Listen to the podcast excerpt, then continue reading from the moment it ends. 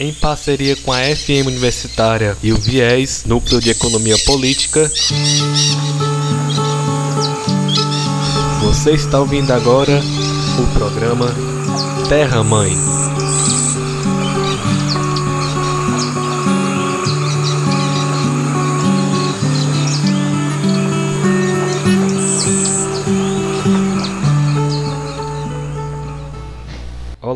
Sejam bem-vindas e bem-vindos a mais um episódio do programa Terra Mãe.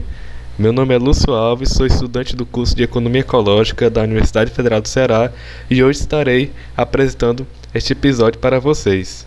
Terra Mãe é um programa de extensão do curso de Economia Ecológica da UFC. Tem como objetivo produzir conteúdo comunicativo acerca das relações entre a sociedade, a natureza e a economia em uma perspectiva econômica ecológica. No dia 1 de setembro de 2020, conversamos sobre a situação da Resex Praia do Canto Verde, abordando a temática da pandemia, de despejos e solidariedade. Como convidado, tivemos o José Maria Costa Ferreira, que é conhecido como Dedé, nativo e morador da, da reserva extrativista da Praia do Canto Verde, professor da Rede Municipal de Ensino e Liderança Comunitária. Após essa transmissão que realizamos no Instagram, editamos o áudio para poder apresentar para vocês nesse formato que você está ouvindo agora. Esperamos que seja uma boa experiência e um abraço. Agradecer a presença do Dedé por estar aqui com a gente. Fico muito, muito feliz de poder, poder estar somando nesse processo com vocês aí. Logo eu peço para você poder se apresentar para os ouvintes, para quem está assistindo, falar um pouco mais de, mais de você. Bem, mais uma vez, boa tarde a Lúcio, boa tarde a todos que ouvem e acompanham este programa. É, eu sou José Maria Costa Ferreira, conhecido na minha comunidade como Dedé. Sou professor da rede pública de ensino e moro aqui na comunidade da Aprendo Canto Verde desde que, desde que nasci. É, hoje tenho 42 anos bastante tempo de, de comunidade. É, dizer que é uma comunidade que eu não tenho a menor, nunca me passou na cabeça a vontade de ou o desejo de sair deste lugar. Para mim é um, um lugar muito bom para morar, para criar os nossos filhos. Então, Prainha do Canto Verde, para quem não conhece, é um lugar assim bem diferente e muito e muito agradável. É, então, como já disse, né, sou morador da desta comunidade e considero que tenho de alguma forma contribuído com esse processo de, de organização que tem feito desse lugar um lugar é, muito bom. A Praia do Canto Verde, ela desde 1980, ela decidiu um caminho de defender o território para os nativos, pensando nas gerações do presente e nas gerações do futuro. É, entendendo que a terra, o lugar de, onde a gente se estabelece, onde a gente cria as nossas relações com através do trabalho, através das relações com as pessoas, a gente constrói a nossa cultura. Então, é, entendemos que nós precisávamos defender esta terra para as diversas gerações de, de prainheiros. Mas não, não tem sido fácil. Não tem sido fácil. Eu digo que essa decisão, ela também, devo dizer que essa decisão, ela também foi é, estimulada por causa do, do perigo de perder as nossas terras para as grandes empresas imobiliárias. Mas o fato é que a nossa luta tem, tem, gerado, muitos, tem gerado muitos frutos. E nós temos momentos muito importantes de vitória nessa, nessa, nesse tempo de luta. Em 2006, por exemplo, porque essa luta que eu falo de 18, 1980, ela foi judicializada pela, pela imobiliária. Na verdade, não necessariamente pela imobiliária, mas a imobiliária requereu o uso capião de, de todas as terras da prainha. Na época, 749 hectares de terra, toda, toda a comunidade. É, e foi concedido pela justiça do nosso município.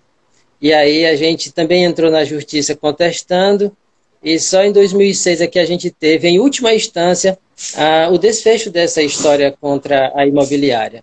Depois disso, a gente entrou com um pedido de, de unidade de, de conservação, uma, uma, um modelo que se adequasse à nossa realidade, né? um modelo que continuasse permitindo a gente utilizar o território, e aí a reserva extrativista foi esse modelo que mais se encaixou para nossa para a Prainha do Canto Verde.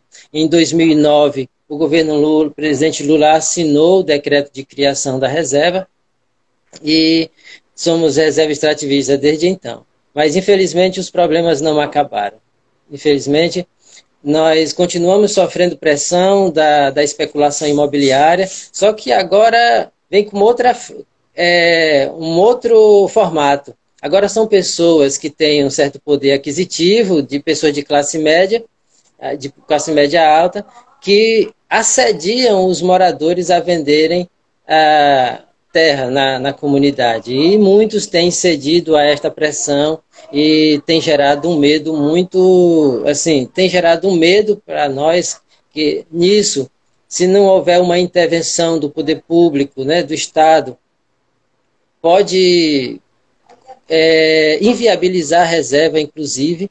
E nesse, nesse inteirinho aí, eu apareço sendo vítima de uma dessas vendas de terra na comunidade da Praia do Canto Verde, quando fui construir minha casa, e apareceu um cara, um português, é, que sequer mora no Brasil, tem endereço no Brasil, dizendo que era dono do pedaço de chão que eu construí minha casa. Então, é, hoje eu tenho vivido, eu vi, não de hoje, né? Desde 2004, quando eu comecei a construir minha casa, que eu tenho vivido esse dilema aí entre é, ser mesmo dono de direito ou porceiro de direito da terra que eu construí, onde eu construí minha casa, ou se é esse estrangeiro que de repente disse que adquiriu de alguém que é, esses anos todos de prainha eu não lembro dele morando na, neste lugar. É, para começar, mais ou menos isso. É, para começar, né? Tanta coisa já né, para a gente pensar aqui. E quando a gente ouve essa história, a gente, é assim, acho que fica aquela coincidência triste, né? Da gente pensar que é, essa história de um português que chega aqui e toma a terra do povo é desde 500 anos, né? Então, agora, agora aqui novamente se repete isso, né? Então, pedi para você. A gente vai trabalhar mais a questão dos conflitos, é, mas pensando também em quem não conhece o território, a região, é, você poderia dizer um pouco sobre a, onde, onde, se localiza, como é, como é que é o processo de, é, por exemplo, o, que evidentemente mudou, assim, né? Você disse que permaneceu o conflito, né? Quando foi, quando se estabeleceu como Resex, né? Mas houve alguma mudança é, nessa perspectiva, né? Como é, como é que também é, é, é, até inclusive a questão da, da economia local, né? Da comunidade, se, se o envolvimento com a pesca artesanal, se ele aumentou, diminuiu, como é, como é que isso isso está nesse, nesses tempos? É, desculpa, realmente eu, foi um lapso não ter dito onde é que fica a Praia do Canto Verde, né? Praia do Canto Verde fica no município de Beberibe, a mais de 100 quilômetros daí da cidade, Fortaleza. É, nós tivemos o cuidado, nós tivemos o cuidado de, ao longo destes anos, nós trabalharmos também o sentimento de pertencimento, não somente pela terra, mas também o sentimento de pertencimento pelo, pela pesca, que é a principal fonte de renda da comunidade. Hoje, ou melhor, ao longo dos anos, a gente também foi desenvolvendo outras alternativas de renda, porque a gente entende que não serão todos os jovens que vão querer pescar, as dificuldades que a pesca enfrenta são, são muitas também, e a gente entende que vai chegar um momento que os jovens realmente não vão ver, não vão ter esperanças na pesca. Mas entendemos que se a gente ensinar os novos pescadores a pescar melhor, a pescar é, de forma responsável, pode ser que essa, essa atividade ela continue garantindo o sustento da, da comunidade. E nós temos visto que isso tem dado certo. A, a principal fonte de renda da comunidade continua sendo a pesca. Né? O turismo de base comunitário envolve um outro público. É, aí já envolve a, as, as senhoras, os jovens, né? E, mas os pescadores continuam pescando e continuam pescando bem, continuam pescando melhor, continuam produzindo, é, trabalhando menos é, e pescando melhor. Então são, são coisas que a gente considera que são muito importantes que justifica a nossa luta. Né? É, é isso. Além de, de outras atividades que tá, o artesanato, enfim, o, o turismo acaba estimulando várias outras é, atividades no, no, no, âmbito da cultura, do artesanato, enfim. Você falou um pouco sobre a questão que é, com o assédio de, de, de, pessoas que estão externas à comunidade, é, que, que, vão incentivando essa, essa dimensão do, é, de vender, né, mercantilizar a terra, né? Como é que você vê isso em uma perspectiva de uma Resex, né, e de toda essa porque é complicado, né? Uma luta é coletiva, né, para conquistar, para afirmar a terra e de repente é, uma pessoa pode pegar e vender, né? Como é que você vende uma conquista, né? De, desse modo. E, e aí já é. abordando um pouco o que você falou, como é que está a organização da comunidade, né? Isso afetou, por exemplo, a situação de, de associações, como é que ficou, como é que ficou isso a partir desses assédios? É, olha, realmente essa é uma das coisas que mais nos preocupa agora. Porque nós temos visto que o órgão, que é o ICMBio, que apesar de ter.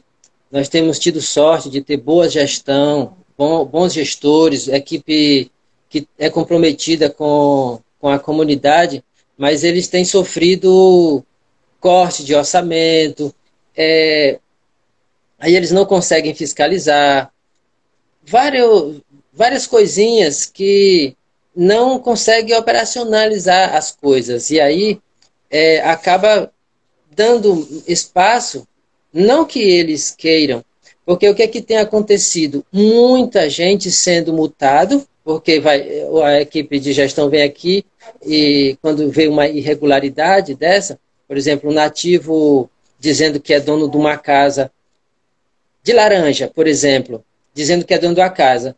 Só que ele construiu de forma irregular, sem as autorizações é, que deve ter né, da, do órgão responsável, do ICMBio, aí ele acaba assumindo a responsabilidade da casa. Que, que o ICMBio vai e faz? Multa. E quando não, as pessoas mesmo de fora assumem que é, que é dono, e aí o ICMBio vai e multa. Mas o que nós temos visto é multas e multas, e a coisa continua acontecendo. E aí a gente fica preocupado com este cenário, porque aonde é que vai parar? Né? O governo poderia, quando o governo pensava em desapropriar as propriedades, tem, um, tem outros problemas. Na criação da reserva, já aí já tinha alguém que diz que é dono de alguma coisa aqui antes da reserva. Então, o papel do governo é desapropriar. Mas, enquanto. E o governo não consegue fazer isso. Não, não entende exatamente por quê, se é pouca vontade, mas alega falta de recursos, enfim. Não faz isso. Mas enquanto não consegue fazer estes primeiros, que contribuiria em muito com a afirmação do território para a comunidade, né, porque aí ele consegue de fato entregar é, via CCDRU a terra para uso fruto da comunidade oficialmente. Não, ele não consegue nem fazer isso e continua surgindo outros casos menores que são desses é, dessas pessoas que vêm de outros até de outros estados até, mas a maioria são aqui de Fortaleza ou da, ou da região que vem e compra terreno aqui dessas pessoas que entende que a, a que pode, acabam se aproveitando dessa situação, né, para ganhar dinheiro. É muito preocupante isso, muito preocupante.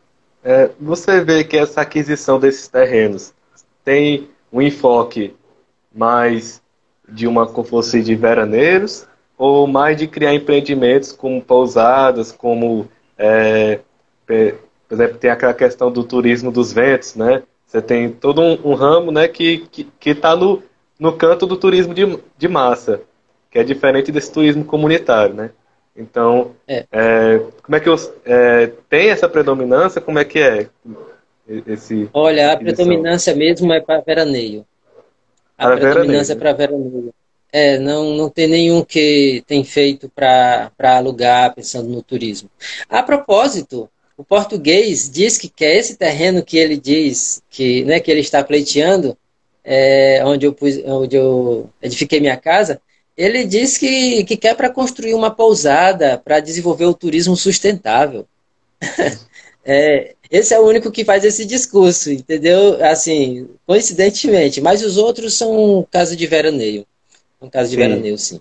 No Ceará, a gente teve é, casos, no, do, durante esse período da pandemia, experiências muito é, envolvidas com as questões dos povos indígenas de construção de barreiras sanitárias. Os povos viam que durante a pandemia, se eles não barrassem né, a entrada de pessoas de fora, ia acabar contaminando é, esse território com esse, com esse vírus. E a gente sabe que é, em Fortaleza já é difícil você conseguir ser tratado. Agora imagine em um território onde a, onde a assistência de saúde é menor, né? Muitas vezes você tem uma dificuldade maior de conseguir acesso a esses hospitais. Então, pensando nisso, é, tem alguma interação, esses conflitos e, e, essa pandemia do coronavírus, você consegue ver, é, é, de certa forma, tem, se tem alguma influência, ou enfim, né, se nessa situação agora de, de despejo, de conflito, você vê que agora está mais complicado por causa da pandemia ou sempre permanece o mesmo? Não, não. É, assim, até que no, no início da, da pandemia, quando as coisas estavam muito mais sérias, acho que as pessoas temiam mais, é, até houve barreiras aqui também na, na comunidade. O município incentivou a criação disso, até que diminuiu mesmo um pouco mais o, esse vai e vem, né, essa entrada de, de pessoas assim. Mas depois voltou, eu considero que ficou normal. Normal mesmo. Sim. As pessoas que têm em casa, que continuavam vindo e ainda continuam vindo ainda. Todos os finais de semana, principalmente. Né? É. E, e como é que está, como tinha falado, né, a questão da organização da comunidade da Resex? É, há divisões, há contradições, né, há, há interesses divergentes ou como é que porque para resolver isso, né, uma questão da organização é, é fundamental, né? E ao mesmo tempo, quando é. há esses assédios, é muito comum de haver divisões, né? Como é, como é que você está vendo isso? Olha, eu eu também considero que esse é um dos maiores entraves que a gente tem sofrido e, e enfrentado. No momento em que se criou a reserva, é, surgiu um outro movimento no, na comunidade que veio fazer exatamente o papel de se opor a tudo quanto se, se chama reserva. Né? É, eles, inclusive, utilizam o, o tema, um lema de natureza sim, resex não. É, eles não defendem a, a reserva de. Eles dizem que não defende a reserva de, de terra parte do território, porque a nossa reserva, reserva para Canto Verde é terra e mar. Eles não defendem. E aí, esse negócio, cara, piorou demais as coisas. Dividiu a comunidade. Uma comunidade dividida é uma comunidade fraca, né? Eu considero que nós enfraquecemos muito quando é, sofremos essa divisão. E aí, muitos companheiros, porque essas pessoas que estão agora do outro lado, falando essas coisas, dizendo não, não, não para reserva, não eram pessoas desconhecidas, não eram pessoas que defendiam a coisa particular, não era o próprio, o próprio interesse, não eram. Pessoas do movimento que se deixaram levar por, por promessas né, de pessoas externas à comunidade, criaram uma associação e aí é, se colocaram contra contra o, a comunidade, né? A comunidade que historicamente lutou. A gente chama aqui de comunidade. A gente, às vezes, os moradores trocam, em vez de chamar associação, chama comunidade. Então, mas aí eu vou distinguir, né? A associação velha, que é como a gente também conhece aqui, é, elas se opõem de tal modo, meu irmão, que assim é uma coisa tão complicada porque são parentes nossos, muita a, comuni a comunidade pequena, todo mundo já são conhecidos, mas também são parentes. Isso é muito, muito ruim. Porque, e aí eu destaco a influência do, do interesse de pessoas de fora. Por exemplo, que é o, o, um empresário que também pleiteia terras aqui na comunidade, né? Que 50% das terras ele está pleiteando na justiça, do parte de território, Thales de Sá Cavalcante. Para nós aqui, foi ele que alimentou essa associação, que ajudou a criar, que pagou advogado para assessorar eles, que deu cestas básicas quase todo mês para poder é, conseguir ter as pessoas ali junto, para ganhar as pessoas, né? Para co coagir, cooptar, cooptar as pessoas. Então, é, é, esse cara, para nós, esse cara tem feito desgraças aqui na, na, na comunidade, né? Agora é lógico, às vezes as pessoas enxergam coisas que eu não consigo, que eu não consigo enxergar. Deus me livre de me ver numa situação dessa, me vendendo dessa forma, esquecendo dos meus filhos, esquecendo do, do, do bem-estar coletivo, certo? Que é o que muita gente faz. Assim, tem muita gente que se vendeu por, por essas coisas pequenas, eletrodomésticos que eram sorteados quase, todas, quase todo mês, é, cestas básicas, por essas coisas. Então, é, é triste, cara. Mas assim, essa é a situação que a gente hoje está menos forte. Hoje está menos forte, tem menos força, mas ainda consegue fazer na justiça, consegue algumas ações contra a comunidade, certo? É, e a maior desgraça, o incentivo à especulação, à venda de terra.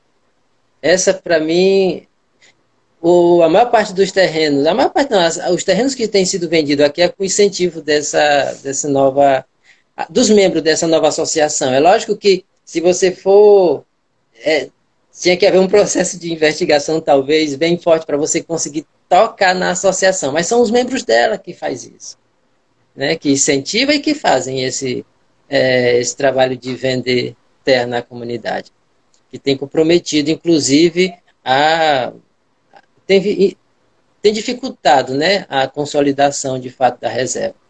É, aqui já tem uma pergunta da Tainá, que é a pergunta: de que forma vocês acreditam que movimentos sociais e coletivos externos à comunidade podem somar na luta pelo território? Nessa creio que seja nessa perspectiva dessa, dessa perspectiva de um território para as pessoas trabalharem, para as pessoas viverem, né? Acrescentando, posso acrescentar também a, a universidade, como é que a gente pode pensar, é, somar isso, né? Olha, a Praia do Canto Verde, a comunidade da Praia do Canto Verde, ela sempre teve é, apoios externos desse, dessa forma. Então, e é isso que tem ajudado a, a Prainha ser essa comunidade forte. Além da organização comunitária que foi muito forte, hoje continua se sustentando, mas não tão forte como antes. A, a, a união local, a união local é fundamental, né? A união local é fundamental. Mas nesse momento que a gente está meio quebrados, assim, dessa forma, divididos, né? É natural que fique um pouco mais fraco. Mas essas, essas ajudas, esses, esse apoio externo de instituições, da própria universidade, é, é fundamental, porque é através dessa, desse diálogo com essas instituições que a gente consegue é, mobilizar a sociedade, né, com algumas estratégias a, a, nesse sentido, né? A gente consegue sensibilizar uma parte da sociedade, a gente consegue, inclusive, se articular com é, outros, outras organizações, até com o, o ministro, a, a justiça. Essas instituições acabam ajudando a comunidade a fazer esses diálogos, né? Ou se aproximar dessas, desses do Ministério Público, da, da, da Justiça em si. Então, eu e assim, Aprendo Canto Verde desde o início da sua história, ela vem, ela é, tem se articulado com comunidade, com outras comunidades que têm lutas é, similares, com, e com instituições que apoiam essas lutas, ou, enfim, é isso. E a gente acredita, tem sido uma, um braço muito forte a, a comunidade Aprendendo Canto Verde, essas organizações, instituições. Certo. Então, é, é, já estão perto do final, mas fazer mais algumas perguntas. Quem estiver assistindo também pode fazer. É, essa situação agora do, do, do conflito, né, com esse, com esse português, envolve outros moradores? É, é, é mais a situação que você está envolvido? Se a gente pudesse pensar assim, né, na situação de agora, é, quantos, quantos moradores nativos né, estão envolvidos nessa, em situações de, de conflito como esta? Né? Você, poderia, poderia falar um pouco sobre é, isso? Então, a, a ação que tramita na justiça, ela é expressamente contra a minha família. Sim. Certo? Ela é expressamente contra a minha família, somos quatro pessoas na minha casa.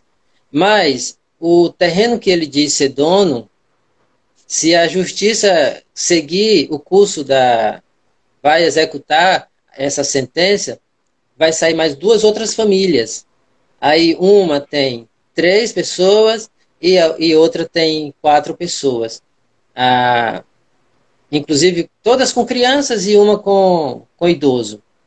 É, essa é, mas assim, no processo não aparecem essas outras famílias, em nenhum momento foram, é, foram citadas, ou pelo menos requisitadas para ser ouvidas no, no processo, mas essa é que é a realidade, certo?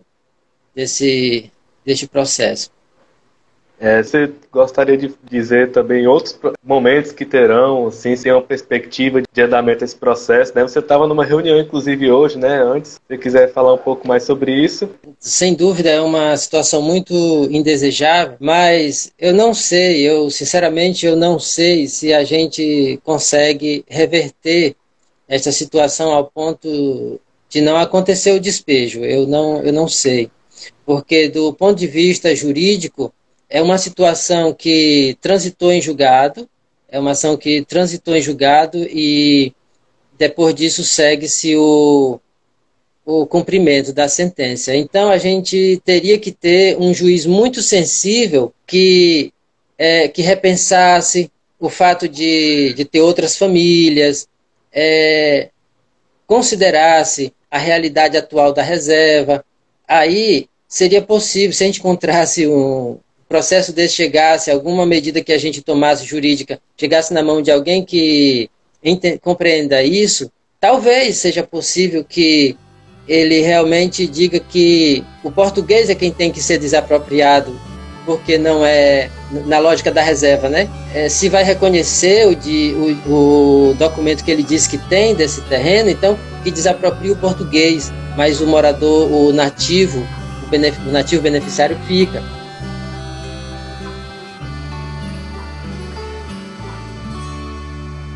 E esse foi mais um episódio do programa Terra Mãe.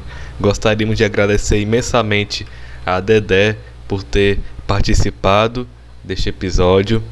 Foi uma conversa muito boa onde pudemos fortalecer mais a percepção das relações entre a sociedade e a natureza e a economia. Esta é a função do, deste, deste programa e creio que conseguimos realizar isso em uma perspectiva de solidariedade e de cuidado com essas comunidades tradicionais.